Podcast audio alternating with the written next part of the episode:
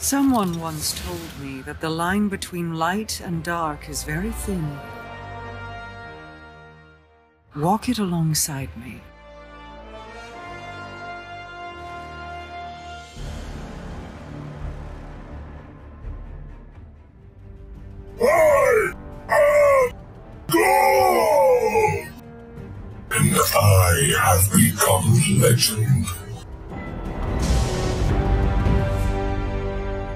And welcome back to another episode of Becoming Legend What is up, Guardians? season of the plunder. What's up, Guardians? How are y'all doing? Been plundering much? Is that a verb? Like, uh, do you plunder, or is plunder like a thing you get? I don't See, know. I, I don't the know. I don't about know the piracy. present tense of of plundering. I think the past tense is plundered. So if you're in the middle of plundering and fighting for the traveler and fighting off a race of Eliksni who are supposed to be your friends, but their old homie, their old friend and leader, uh, Eramis, you know, made a po- she popped up in the chat and know. the crowd went wild. And uh, you know, I guess they're evil again. I guess. Anyway, welcome back, everybody. Thank you for joining us on another episode of Becoming Legend. What is up? In the beginning of the episode, real quick, let me get a quick housekeeping session out of the way. Bird up housekeeping session, and then we'll get into the lore. Real quick. The Becoming Legend in game clan is recruiting, as well as the Becoming Legend Discord. If you are a listener and you want to play with us, you want to shoot some stuff in the face, you want to get some art kills, you want to you want to do a raid? I'll take you through a raid. You can reach us in the Discord. The link will be in the show description below, as well as you can reach out to me personally. For the first time ever, I am giving out my ID on air. I'm doxing myself. It is Bird Up, B I R D triple U P, just like it is in the description of the podcast. Pound sign 5460, Bird Up 5460. I don't care if you're Xbox, PC, PlayStation, you can be on Stadia. I don't care. Play with me, add me, let's go. That's all I had in the beginning. Thank you. And um, we'll get to it. Mr. Tweezy. What is up? You're very brave, by the way. I, I don't. First of all, I don't know my numbers at the end of my. Had to look it up. yeah. But yeah. Destiny app's pretty good these days. They've been making some adjustments to it. All yeah, right. so well, uh, we're in the middle of a new season. New things are happening. How do you feel about it? Uh, I feel pretty good. I uh, obviously at the time of recording, some stuff has gone down. Uh, we're not going to talk about that in this episode. Uh, one of our our guiding principles for this podcast is that we want to encourage players to discover these things for themselves. Uh, and so we have a pretty big spoiler warning thing that we do. It's also in the Discord. You know, we we really trying to make sure that any spoilers are held off like talking about for at least a, a couple of weeks give everybody some time to experience it for themselves. After that like you've been on the internet you know you, unfortunately you're just going to have to get used to it because we got to move on. But in light of that we have decided that this week's episode we're going to pay attention to the new lights. We are going to be paying attention to the players who did not play before witch queen came out or some of the lapsed players who didn't play Beyond Light. There's a lot of characters that are being introduced or reintroduced this season, Season of Plunder. Uh, and we figured we should just uh, go back through them all, kind of hit why these characters are important, uh, kind of some of their backstories, and maybe, I'm, I'm saying maybe, but you know, maybe some predictions about how some stuff is going to work forward uh, in the rest of the season no guarantees, but we do make predictions. Uh, as you guys have known, if you've been listening to us for the, you know, however long we've been doing this podcast to this point, uh, time is a flat circle. Uh, um, you guys know that and we we're have juggling done. multiple timelines. Uh, we are. Wow. hard. Um, we have gone in depth about some of these things in previous episodes. Again, today's episode is just for the new lights. This is just for the people who did not play most of the year that Beyond Light was out. We're going to be going through and talking about Spider, a little bit about him, why he's important, what happened to lead to Season of Plunder. That's very important. We haven't seen him in a bit. talk a little Mhm. bit about Mithrax, talk a little bit about Eido, talk a little bit about Eramis, the once ship stealer, Kell of Kells. Yeah, we're gonna once get was into a ship stealer. One time. Yeah, She did. it. once. You know, so I I think it's it's a great idea for us. Uh, you know, because also we we haven't seen some of these faces in a while, and I haven't gone back to listen, but I'm pretty sure that once we went through Beyond Light and we had our our episode where we kind of discussed our feelings about it, we made predictions. Right. Mhm. We're going to start with the big one. We're going to start with the big bad. Eramis is back. She is unfrozen. I think we predicted that was going to happen at some point. Right? Who Whoa, whoa, knows? whoa, whoa, whoa, wait, wait, wait, a minute, wait a minute. Are you telling me that global warming awoke Eramis? Which is impressive as because she is on an ice planet, or she was on an ice planet. Oh, since the Guardians have been going to Europa, we've increased the temperature of the planet. That's why she woke up, right? yeah, you know, we started back up all of uh Clovis Bray's, you know, machines that are hidden there. oh yeah, I- that I'm sure generates we- a lot of heat. I'm sure. Yeah, I'm sure we we've definitely contributed to it. No, uh Our bad. darkness, man. The darkness is back in a big bad way. So let's talk about Eramis. Again, I've referenced Eramis, Kell of Kells, Kell of the House Salvation, the once ship stealer. Who is Eramis? Well, Eramis is actually a very important character for the Destiny universe because Eramis is one of the few living Eliksni who actually witnessed the events of Whirlwind. For those of you that don't know, just going to really quickly go over it. Uh, the Eliksni were a race of beings that the traveler had visited before visited us. The traveler had bestowed the light upon them, and then the darkness came. The traveler fled, and that event is known as the whirlwind. As a result of the whirlwind, as a result of the taking King Oryx's ravaging the Eliksni home planet, they left and they started trying to find the traveler again. They went into something called the Long Drift, where they traveled across space. They would steal ships. They became pirates because piracy was the only way in which they could live. They adapted their technology, their toys, their children's toys that rendered them invisible. They adapted that for warfare just so that they could survive. Brought them to the soul system, the solar system that we now inhabit. They found the traveler. And that's where Eramis came in because Eramis remembers the time when the traveler was there. And she is furious with the traveler for abandoning her and her people. And so she did something that very few other Eliksni have done. She willingly embraced the darkness. She became powerful, wanted to become even more powerful. For a while, the the guardians in the tower had labeled Eramis as a threat because Eramis was seen as one of maybe two Eliksni that could be the fabled Kell of Kells, the leader who could unite all of the remaining factions under a single banner of Eliksni and lead them against the Traveler, against the Guardians, against the Tower. And that is essentially what Beyond Light is. She is able to wield the darkness and wield stasis in a way that, uh, you know, it took us a little bit. Like we had for like the majority of that campaign, we had to commune with the darkness and those pyramids in order to be able to use stasis. You know, we hadn't leveled up our ability. She, you know, is able to not only have it, but she granted it to her acolytes, her her subservient people. You know? Absolutely. The House of Salvation became emboldened, empowered with the power of stasis, which Mhm. only became possible through the technology of friends and allies of Eramis, the movement that she put together. Mhm. And Another House part- Salvation is a new house. Yes, it is.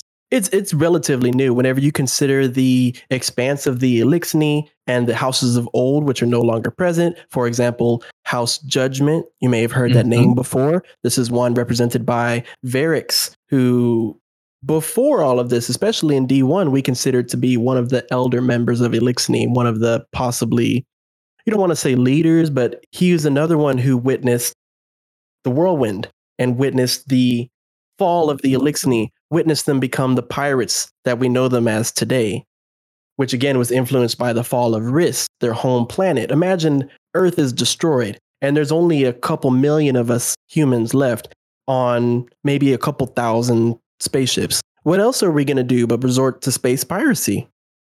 Yeah. For survival. And these are things that throughout Destiny's time, we have come to fear the Eliksni as villains. But really, they're doing what they had to do to survive, Mm-hmm. which comes full circle when you consider Season of the Plunder, where now the Eliksni are tracking down relics of the past in Eliksni Mm. culture. These are new relics, never mentioned before in the lore. I've never heard of them ever. But Yeah. these are new relics that we are hunting down currently in the season of the plunder in order to keep Eramis and her crew from gaining these dark relics, which we'll speak more on later in the Exactly. Where we left last, Eramis, was our final battle, the final battle of Beyond Light's campaign. We fight her, and instead of us actually defeating her, instead of us uh, killing her, the darkness senses a weakness. The darkness senses something, a lack of devotion. Call it what you will. And the darkness itself wields power against Eramis. Eramis starts to turn into an ice sculpture that for a while you could visit and you can see and kind of hang out and beam and do all your emotes on. But since that time, Eramis has been a character that has just been frozen in time, abandoned by the darkness because they were unable to fulfill the darkness's wishes. What those wishes are, as far as what was happening on Europa, we still probably aren't 100% sure. You know, we do know that Clovis Bray was finagling with the darkness. We do know that there's a lot of secrets within Europa. Most of them discovered, some of them probably not. But we haven't seen anything until now. When the darkness, a voice, reached out to Eramis, thawed her ice, and granted her the ability to walk amongst us again. And as such, she has done what we have feared. While she was gone, House Salvation became just like every other fallen, every other Eliksni house we have ever experienced the House of Devils, the House of Dusk, the House of Wolves. They're just surviving, doing what they can to continue to survive because their leader, yet again, is gone. But now their leader is back, calling to her acolytes Come to me, I have returned. Let us get these sources of power from before our time. Well, most of your time. Because most of the most of the Eliksni that we we run into now were born after Whirlwind. Born at a time in which, you know, they knew nothing but the piracy that they that they experienced. What those powers are, what they're going to lead to, I mean, we're still figuring out. But that is where Eramis was. She's a very interesting character. She's, you know, not only is Aramis uh, of the first female Eliksni that we have ever encountered, but again, one of two Eliksni that we know of that the Vanguard viewed as powerful enough to unite the Eliksni. It's, it's no joking matter, man. Absolutely. And she really she took that role. She wasn't given it through all of D1, even year 3 D1 we were given a little bit of lore on Variks. Even in D2 beginning of Forsaken where we're given more expansion on Variks. It's positioned that we assumed Variks to be the one to unite the Eliksni. He calls himself Kells of Ke- Kell of Kells in a uh, lore tab the one where he's actually leaving the prison of elders and decides to stand up for himself. Later, he was joined by Eramis, who really took the role for herself. Um, I just wanted to take a quick moment to break down the title of Kell of Kills. This is not something that you call yourself. You don't break out in the streets of Riis and say, Hey, I'm the Kell of Kills, everyone bow down. That's not how it works. The Kell of Kells is a prophesied position of power through Eliksni culture. How do they make prophecies? We've never really talked about that. Don't worry about it. But all cultures have some form of vision, prophecy, something that they want to happen where they envision a leader that will unite their race back together under one flag, under one house, everything. And Eramis really built herself up, made the correct moves in order to become her version of this position. Now, we mentioned that there is another, sound like Yoda, there is another. there is another. His name's Misrax, aka Mithrax. Some of y'all know him. Some of you don't. He's a pretty cool guy. Um. Might Anyway, have seen him around the tower. you might have seen him around the tower. If you played uh, year one of Destiny 2, you may have saved his life during a side quest on uh, what was it, Io? I want to say Think. Io. Could be wrong. I think it's Io. Anyway, point is, he is another character who has uh, really made a name for himself, especially after Beyond Light when Eramis was removed from the table and he had no real opposition to the claim of Kell of Kell. Misrax was the one who decided, hey, Fallen, um, let's see if we can become friends with the Guardians instead of trying to fight them because we haven't killed a Guardian in a while. And this is a losing battle. Maybe we can become friends. The enemy of my enemy is my friend type situation. He did a pretty decent job throughout season of the Splicer. We actually moved his house under the Traveler. They have their own uh let's call it a subdivision. They, they're living in the suburbs of the city Order, you know. uh, underneath the travel, which is great. That's super progress when you consider this race of aliens we've been shooting for several centuries and now Yeah. we're friends with. That's great. But some Eliksni, I would even say the majority of Eliksni do not agree with him and do not think that they should have moved in with the Guardians. They shouldn't be living under the Traveler.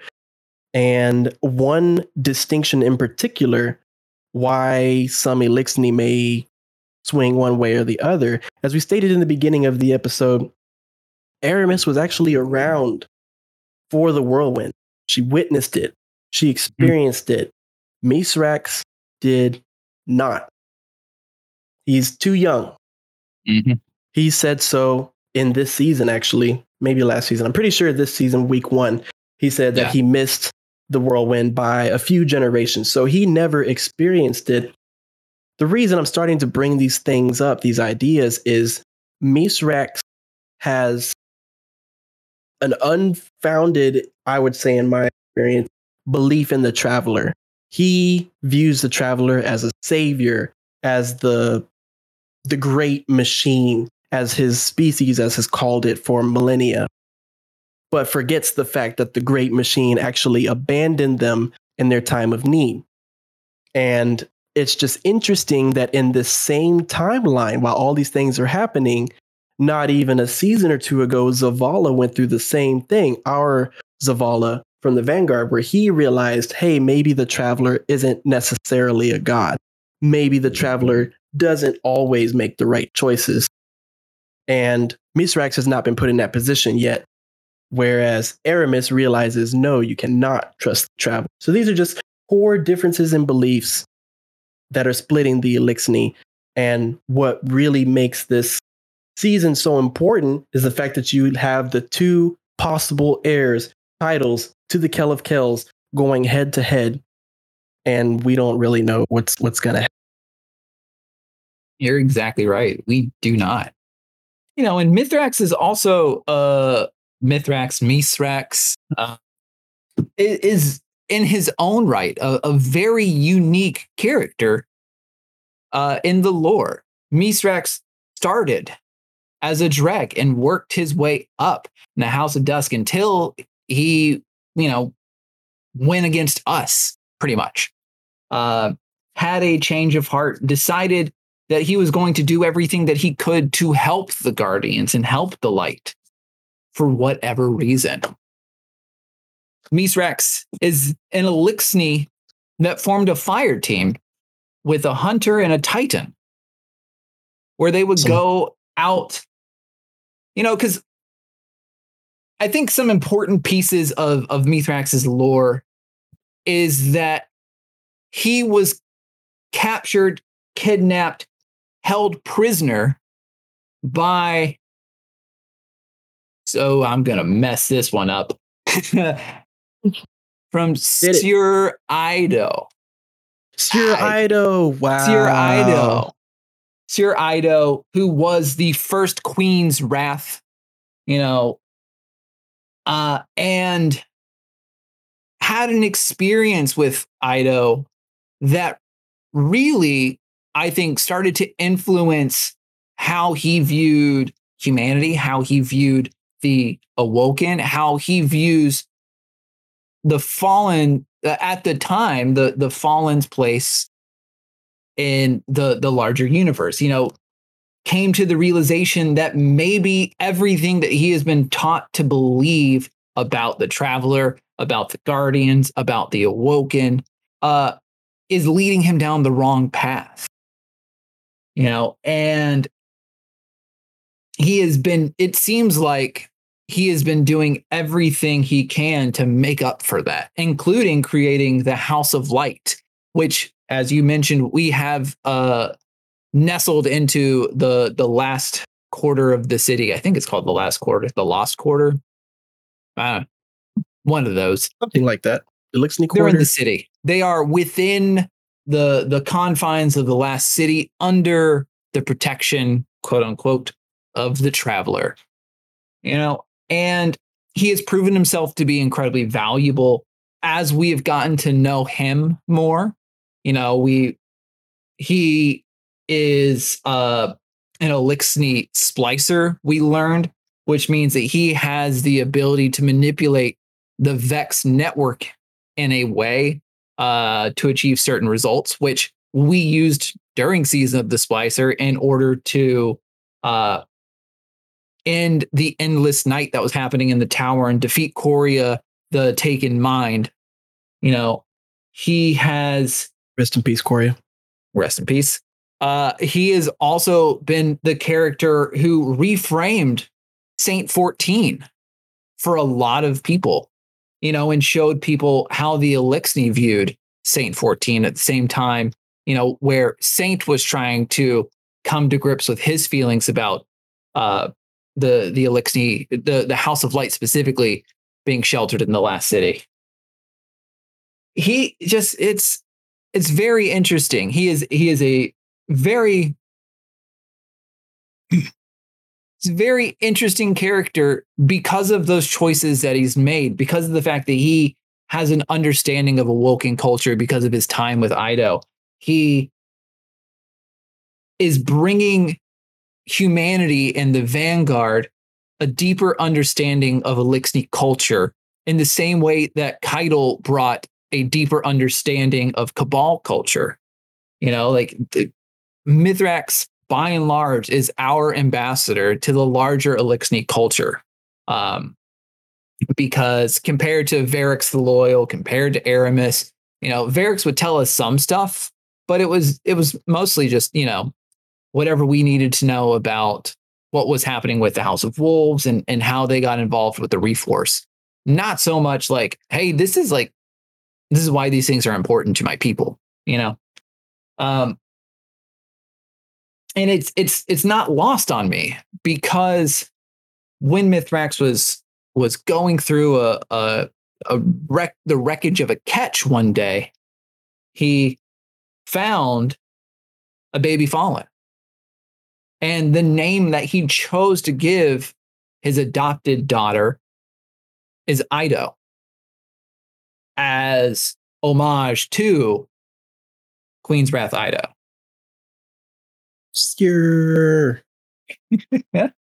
S J U R. Yeah, in that's case anyone out there needs guys. to know. Um, Uh, real quick, SJUR Sierra Ido, one of the top characters in my opinion that's not spoken about enough. She deserves her own video. Maybe we'll mm-hmm. give her one later down the line. And she is also the reason for my number one all time favorite exotic, Wish Ender. Look her up. She's amazing. And she has lore with Saint. She has lore with Queen Mara. She has lore with Misrex. She's has lore in the first dungeon we ever got. So that's all I'm going to say about her right now. Let's get back to the topic.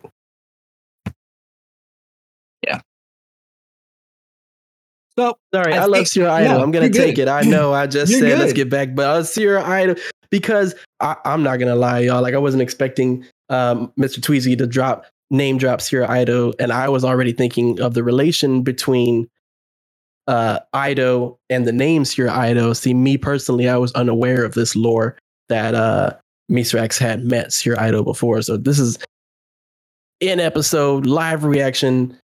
This is like I'm learning some lore, y'all. I hope y'all Not are learning just- too. not just Like, met, what- by the way. Not just met. He was captured by Sjur Eido. And then he was so distraught about that, about the fact that he was caught, that he tried to commit suicide. He tried to escape and jump off of a cliff, and Eido stopped him. Eido like tied him up and forced him to come along. You know? Sounds Yeah, like something no, she would there- do. There's some there's some interactions. Uh, definitely, definitely someone that we should talk about. I've even made a note on the side to be like, yo, like the, we'll revisit this. But since we're talking about Sjur Eido, I think it's only time that we talk about her namesake. The newest character to our pantheon of uh, of allies, Heck yeah. Eido, scribe of the House of. Light. Scribe. Absolutely. Scribe. Not just regular Eido, not just daughter of the Kell Eido, living it up in her fancy tower and not contributing to Elixir culture. She became a scribe, which means it mm-hmm. is her duty to note everything that is happening in the past, present, soon to be future of House Light. It is her job, her duty to record all of history for this brand new house. And in the other houses will only have what is written by her as reference. This is how important her position is. This is not something that you just apply for as a minimum wage part time position for the Elixir. This is serious. She's dedicated years to this, and now she's dedicating herself to the events happening in the sea. Mm-hmm. Mm-hmm. And yeah, I, I don't think that we can play down the role of scribe enough. You know, next to the members of the House of Judgment, the Eliksni scribes are some of the most important people in Eliksni culture. Absolutely. You know, the since I brought him up, I have to say it. Uh, the House of Judgment were seen as the wisest of Eliksni, and it was decreed that instead of having their own ketch, their own area to call their own, that the members, the high up members of House of Judgment, would be assigned to the other Eliksni houses to act as a sort of advisor to kind of just help guide the Eliksni throughout everything that was going on. But the scribes are the most important because Eliksni, without the scribes, Eliksni culture is lost. Without somebody writing your victories, no one will remember you. You know, uh, history is written by the victors. But what makes Eido very interesting is that she is not just interested in writing down the history of House of Light. She is interested in the history of the Eliksni as a whole. And part of her motivation for going on to this season's adventure with us is to get a better understanding of the Eliksni cultures of old so that she can bring that to her people and they could figure out what to do with that information. Not that they know, but just that they want to have an understanding of what's happening so that she can disseminate that to everybody else. And then as a group they can figure out what's what to do and what's happening. And they can have a little bit more of that shared history. You know we we since since we brought the elixir into the tower bird i think you and i have, have been doing a pretty decent job of trying to make sure that we reference them as elixir not as the fallen which we have called them for for years up until that point Mhm. you know and i think that's one of the other reasons why Eido is such an important person just in general for her people is because for years from our perspective uh there was a sort of shame or or you know, like negativity around eliksni there was a few bright spots but the majority of them were bad. And what she seems to be doing in her somewhat naive way uh, is trying to instill that sense of pride in her people once again the pride in being eliksni the pride in being house light. Uh, they seem very welcoming of everybody you know? She's she's very polite she's very formal like overly formal uh you know and, and she's just she's doing her best you know and i think i'm trying to remember uh and if i'm wrong on this one uh don't roast me in the comments uh but didn't Eido also spend a little bit of time with the awoken Yes, she did actually. She studied under the Awoken. Uh, I'm forgetting the names. The the, the Techeuns. ones that yes, the Techeuns. Thank you. The ones we just spent a whole season, like two seasons ago, rescuing seven of them. Yeah. To yeah it was a thing. It's Y'all remember? And if you don't remember, don't worry about it. Um, but yes, so she has a wealth of knowledge, and she is taking wisdom and knowledge from multiple sources, not just from the Eliksni from her father, which in relation to Eliksni culture and history, she has very little experience. I think the introduction of her character right around the time we befriended the Eliksni really helped players like me who have been killing them for years to relate to say, hey, this is a new person. I don't have anything against her. She never did anything to me. So I don't have any beef against her. It makes sense. But whenever I'm out doing strikes, I have no problem killing old Eliksni. yeah That said, that said, in this season in particular, I have noticed that I feel bad when I'm doing the seasonal missions. Whenever I'm doing the Ketchcrash, which is the new seasonal activity they gave us, basically every week we are finding a new fallen ketch or a, well, one we haven't come across before. We're finding the ketch, we're storming it, we're killing all the eliksni on board, we're destroying all the ether on board, which I have a personal problem with now. and then after all that, we take the darkness relic, which was why we did that mission in the whole in the first place. Yeah. But given the context we've had, especially in the last year of Eliksni culture, peaceful and respectful they can be, and great friends all around, and people we can look up to, great warriors, a fantastic culture. And we're just out here slaying them because they want to side with the darkness. And now that I have Eliksni friends, I do feel bad going out and killing the others, even though, yes, they are evil and siding with the darkness and blah, blah, blah. In particular, in the Ketchcrash missions, y'all might remember in the middle of each ship, there's a part where you have to throw bombs at these little container things. You are destroying their ether supply, which is what they need to live. That's messed up. I'm sorry. I'm going to say it, Guardians. That's like, okay, you- if we're shooting each other, that's it could be self defense, maybe, but we're destroying their source of life. I So mean, didn't- even the ones that possibly survived our attack on the ketch are now doomed, all because they side with the darkness. It's I rough. mean, we, we also rough, kill a, but, a you know, bunch dark servitors. we yeah. do kill. Oh yeah, I didn't even think about the servitors. Yeah, yeah, That's yeah. even worse. The ones that generate the ether Oh for them. man, I'm going too deep in the lore. Don't think about it, Bird. Don't think about it. Just shoot. All right. Well, if you don't want to think about it, let's bring it to the last character that I think we need to talk about. Our favorite, you know, eh, favorite, Creepy maybe. crawly. Yeah, you know, creepy crawly. We're talking, of course, about Rackus, aka Spider. My name's Rakesh, but I'm ashamed of that name. I don't want anyone to know, so I'm going to introduce myself as Spider. You know, typically back on Riis, we don't even have spiders, so I'm not really sure where I got this name. But anyway, you want to buy some shitty pants That's that don't good. fit, Guardian? This is pretty good. I'm not gonna lie. Yeah, I got those pants. Everybody got those pants. I know, but they didn't even fit, man. They were too small. I know. Ugh, green. This is a this is a terrible in-game reference for those who have not played.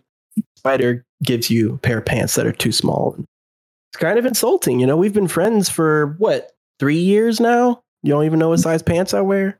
yeah. Anyway, I'm just hating Yeah. on him. Nah, it's all good, dude. Spider, of course, is the uh, the leader of a crime syndicate that used to reside on the Taken Shore, um, and it's very interesting. Actually, Spider, the way that that Spider kind of came up. Spider is also an Eliksni who uh, was not, I'm pretty sure, was not around for the events of Whirlwind Yeah, he missed it too. he is a former member of I, I believe he was a former member of the House of Wolves until he decided, you know what, this isn't for me, uh, and left and decided to go ahead and and you know set up his his criminal empire, as it were, uh, on the Taken Shore. Now, there's some events that happened in Destiny 1 that I don't think we realized at the time involved Spider in a small way. And what those events were were um, once the Taken King Oryx brought his dreadnought into our solar system, the Awoken Queen Mara made the decision to bring the Awoken fleet and attack, if not disable, the uh, the dreadnought from further intruding into our solar system, right? Because Oryx at the time was the greatest evil that we had faced.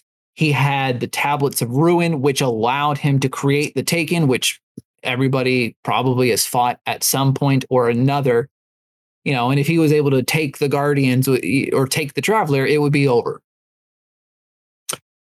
And for those of us D1 vets, we know what happens. They attack and then they disappear. Not killed. We find out years later, years later, uh, that Mara, in fact, was not killed. In fact, she was just on the Woken plane working her way back to us. It's the entire premise of Season of the Lost. But something that was very interesting about that was that before the events of the Battle of Saturn, Mara had made a deal with Spider, saying, I am going to look past your crimes, your transgressions, your activity. I'm gonna I'm gonna look over that.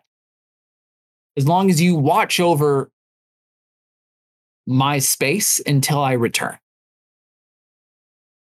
Pretty sure that's what happened. Yeah, little guard dog situation. You know.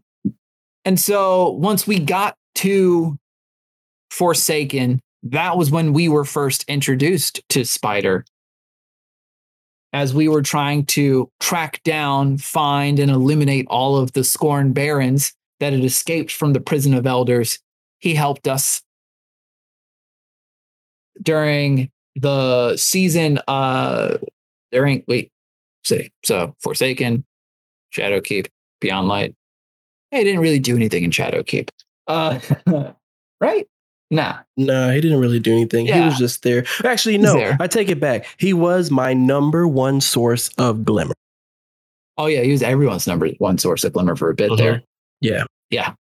Now it's uh Master Rahool. You know. But uh we didn't really see much of him in in uh Shadowkeep that I can remember at this moment. If I'm wrong, hit me in the comments.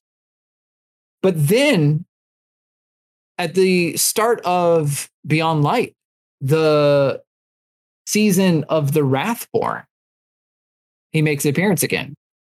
And not only does he make an appearance, he has the crow, the resurrected guardian version of Uldren Sov, brother of Mara Sov, queen of the Awoken, who was killed by an unknown person um, at the end of Forsaken. I'm not going to say who because we don't know who pulled the trigger.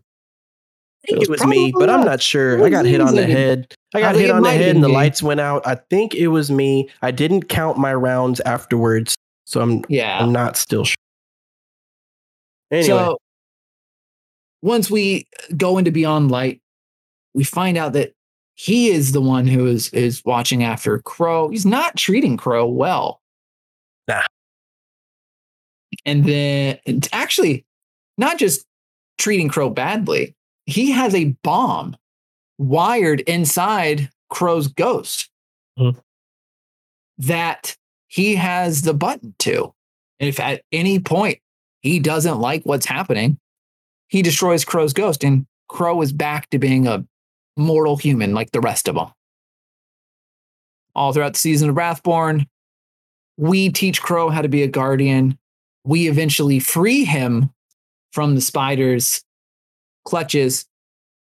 But that is what sparked what happens with Spider. Because Mara comes back in Season of the Lost, which was the season that was basically the buildup to the Witch Queen. absolutely. The longest six month prequel season where we Uh, learned so much. Wait until you play Halo Infinite. Sorry. I was thinking, you know, we're coming up on the one dude, year of the release. I was like, okay, that's a good time to play one year after release. yeah, about they the just increased season two another few months. So, Sorry, becoming know, legend audience. Y'all know, you know, you played Halo. Come every anyway, everybody played we a play other games. You know that. It's okay. Anyways, so the end of the season, Queen Mara returns. We have found all of the Techians. We have returned Mara to our plane of existence. And she finds out about Spider and about Crow and about how Crow is treated. She's not too happy. Not at all. let me tell you. So upset, in fact, that uh, pretty sure that she tasks Petra with eliminating the spider. Petra Venj, the Queen's Wrath, the new Queen's Wrath after Sjur Eido. Yeah. Well, things happened to her. Uh, again, this is why we will discuss her at another point in time. but Petra Venj is the new Queen's Wrath. She is amazing. You met her in uh, Forsaken. Forsaken. She was there in the mission with uh, with Cayde, where we unfortunately lose him. But Yeah. she was the present throughout that entire season. She does the floating knife trick. Uh, she's she can blink. She's Yeah. cool. He's dope. Yeah. Yeah. Wait, she can. Just realize she can blink. She's not Um, we don't know what the Awoken can or cannot do. okay. I was like, wait a minute. Yeah. Wait a minute. Can the Awoken blink? Again, she does the knife thing. It's true. That's, that's the one thing that I remember. It's the last happy memory that I had with Cayde. Anyways. Yeah. Spider finds out. Spider doesn't really have a lot of allies. You know, uh, being the leader of a criminal organization means there's not a lot of allies that you can reach out to. Luckily, there is one. He sits in the tower. Nobody really tells him what to do. That's the drifter. Made a deal with the drifter. Hey, get me out of here. Hide me. Do something with me. You know, and and that's a big thing for the spider because typically when he makes deals, he likes to make deals where he is in favor. He doesn't like people paying him back too quickly because then they're out of debt to him. You know, like he eh, he's the leader of a crime syndicate, you know, like he you know, deals are a big deal with him. You know, but in a moment of desperation, he makes the deal with Drifter to try and, and get um, escorted, safely smuggled out. And then, of course, season starts. Find out that um, members of the House of Salvation are pillaging ships, you know, scrounging for supplies, and they accidentally hit his ship and, and take him. And we step in to save him. You know, now he's in our debt. So I think Absolutely. So many events foiling right before our eyes.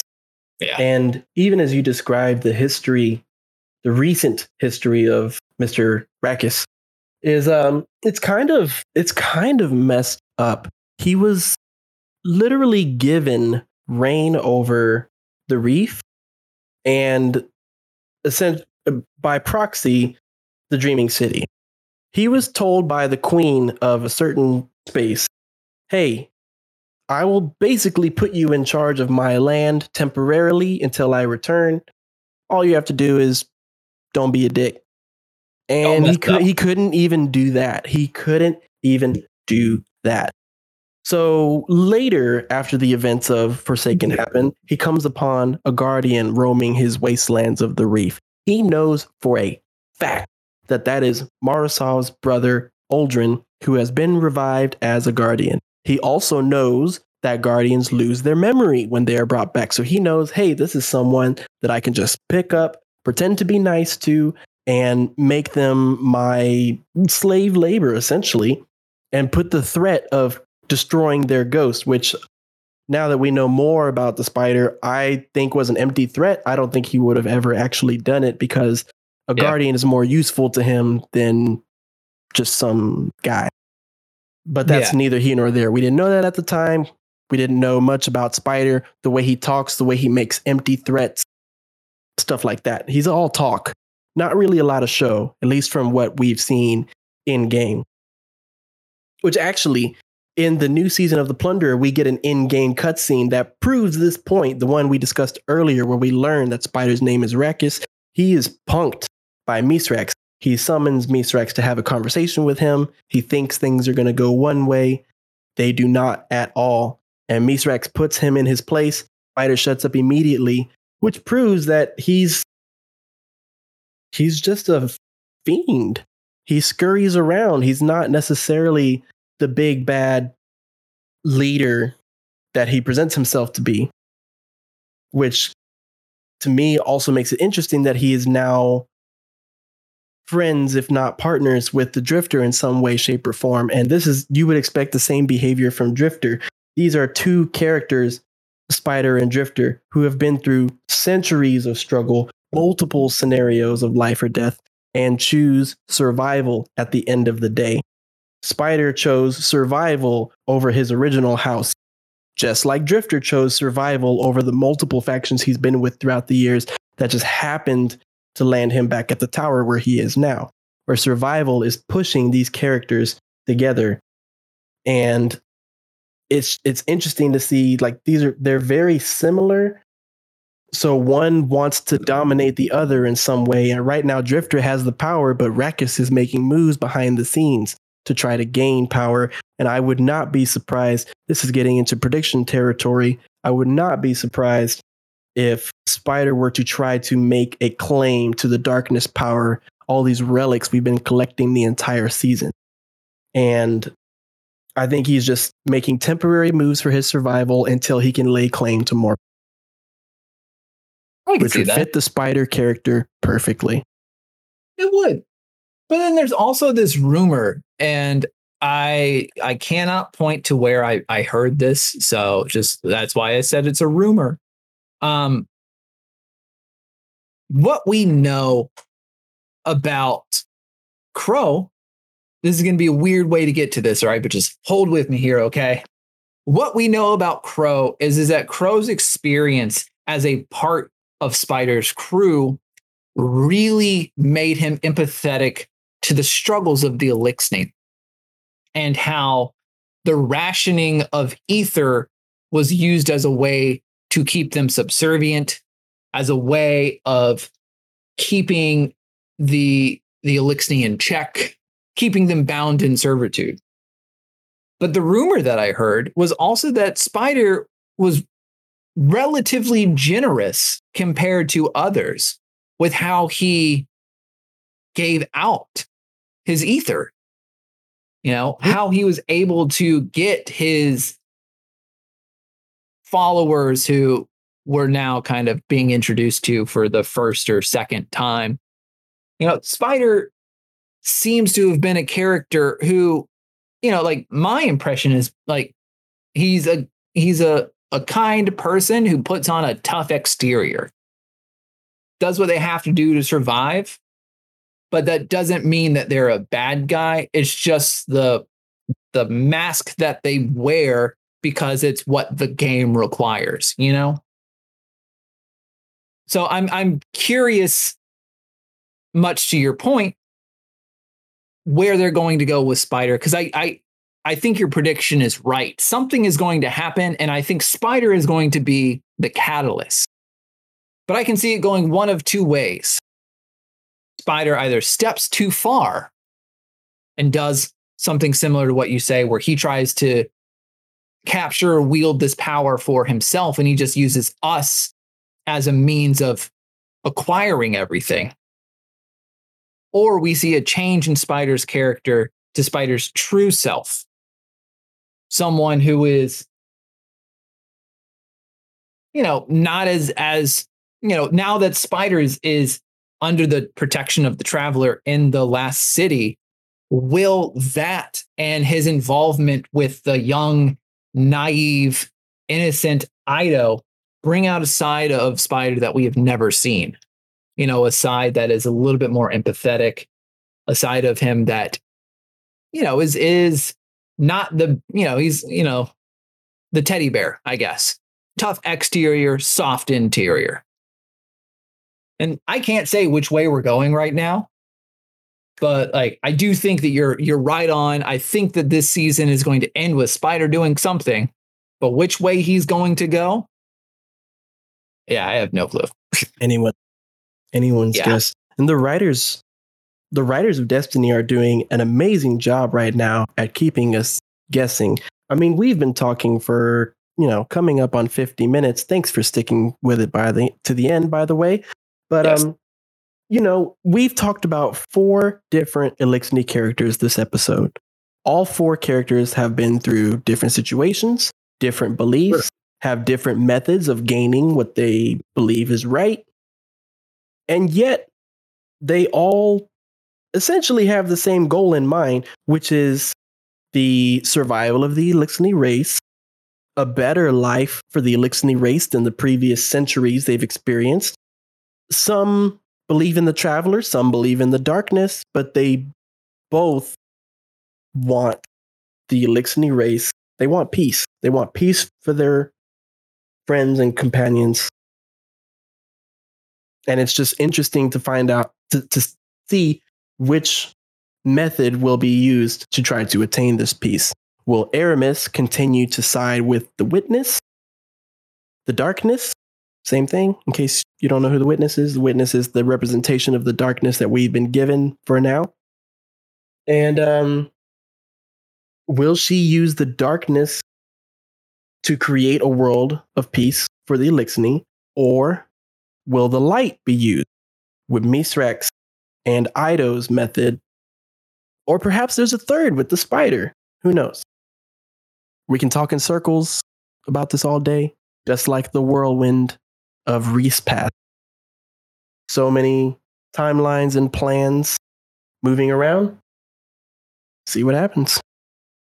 I couldn't tell you. I really can't. I, I I am making a point to avoid the spoilers. Some of you out there may already know what's going to happen. I I don't. I have no idea at this point in time at the recording. Yeah. But we'll see. I'm excited to find out. I can tell you that. Yep. I am too. Man. What you just did there made us sound way better than we actually are. I think we got to get out of here now. We're not going to get any better than what we just did. oh. Well, guys, it has been lovely uh, sitting down, talking uh, to you guys about these things that we are so passionate about. Bird, as always, it has been lovely talking with you. Um, well, my friend. anything that you want to plug? Yes. I, at the beginning of the episode, forgot to plug that we actually do have a Patreon that supports the podcast, the channel, as well as the clan. You can visit this Patreon by visiting patreon.com slash becoming legend. No space, just straight becoming legend. Currently, I'm going to be honest with you, it's a little bit light. We're working on it. I am not talking down on the Patreon. I'm just letting you know what to expect. We are behind Yeah, the scenes working on all kinds of things. Lately, I will tell you, we've been working on things for the clan. We recently implemented a new auto mod. We recently added, I want to say, 15 members or so. So we're growing. Last I checked, we were at 72 members. We're trying to get to 100 within the next month. If you're listening to this right now, please hit me up at bird up pound sign 54 something. Forgot some shit. It's at the beginning of the episode. Yeah. You can just rewind it. And also, it'll be in the description. Yeah, it's in the Uh, show other than that, I don't have much else to announce except that I'm having fun in the game. And it's Iron Hey. Banner week. I know you don't play Uh. Iron Banner, but I have to plug it. We do it every time. Iron Banner's Oh. the shit right now. Y'all check it out. And, uh, Well, now- and I'll see y'all next time. now that they made Iron Banner something that has a seal, like I'm I'm more inclined to play. Uh really the biggest change and and I know we're we're plugging, but I'm gonna put this in and then I'll get my my stuff in and I'll leave. Uh the fact that they removed power from Iron Banner really made a difference. Uh and I actually don't mind running it anymore because I'm Yeah. not getting insta melted. Uh, I don't have anything to talk about. Eventually, I'm going to start streaming again. Uh, we've kind of gotten most of the house settled in. Again, if you guys listen to the last podcast, I did move uh, to a new place, so uh, I've been trying to get settled in, trying to find a schedule or, or you know, make everything work. Uh, but that's that. Probably will be on Twitter once I decide to do that. If you want to talk to me, you can talk to me in the Discord. You can talk to me on Twitter at Taylor Zeller. Uh, all the social links for both of us are going to be uh, in the podcast description. So, with that, we'll see you guys in the next one. Bye.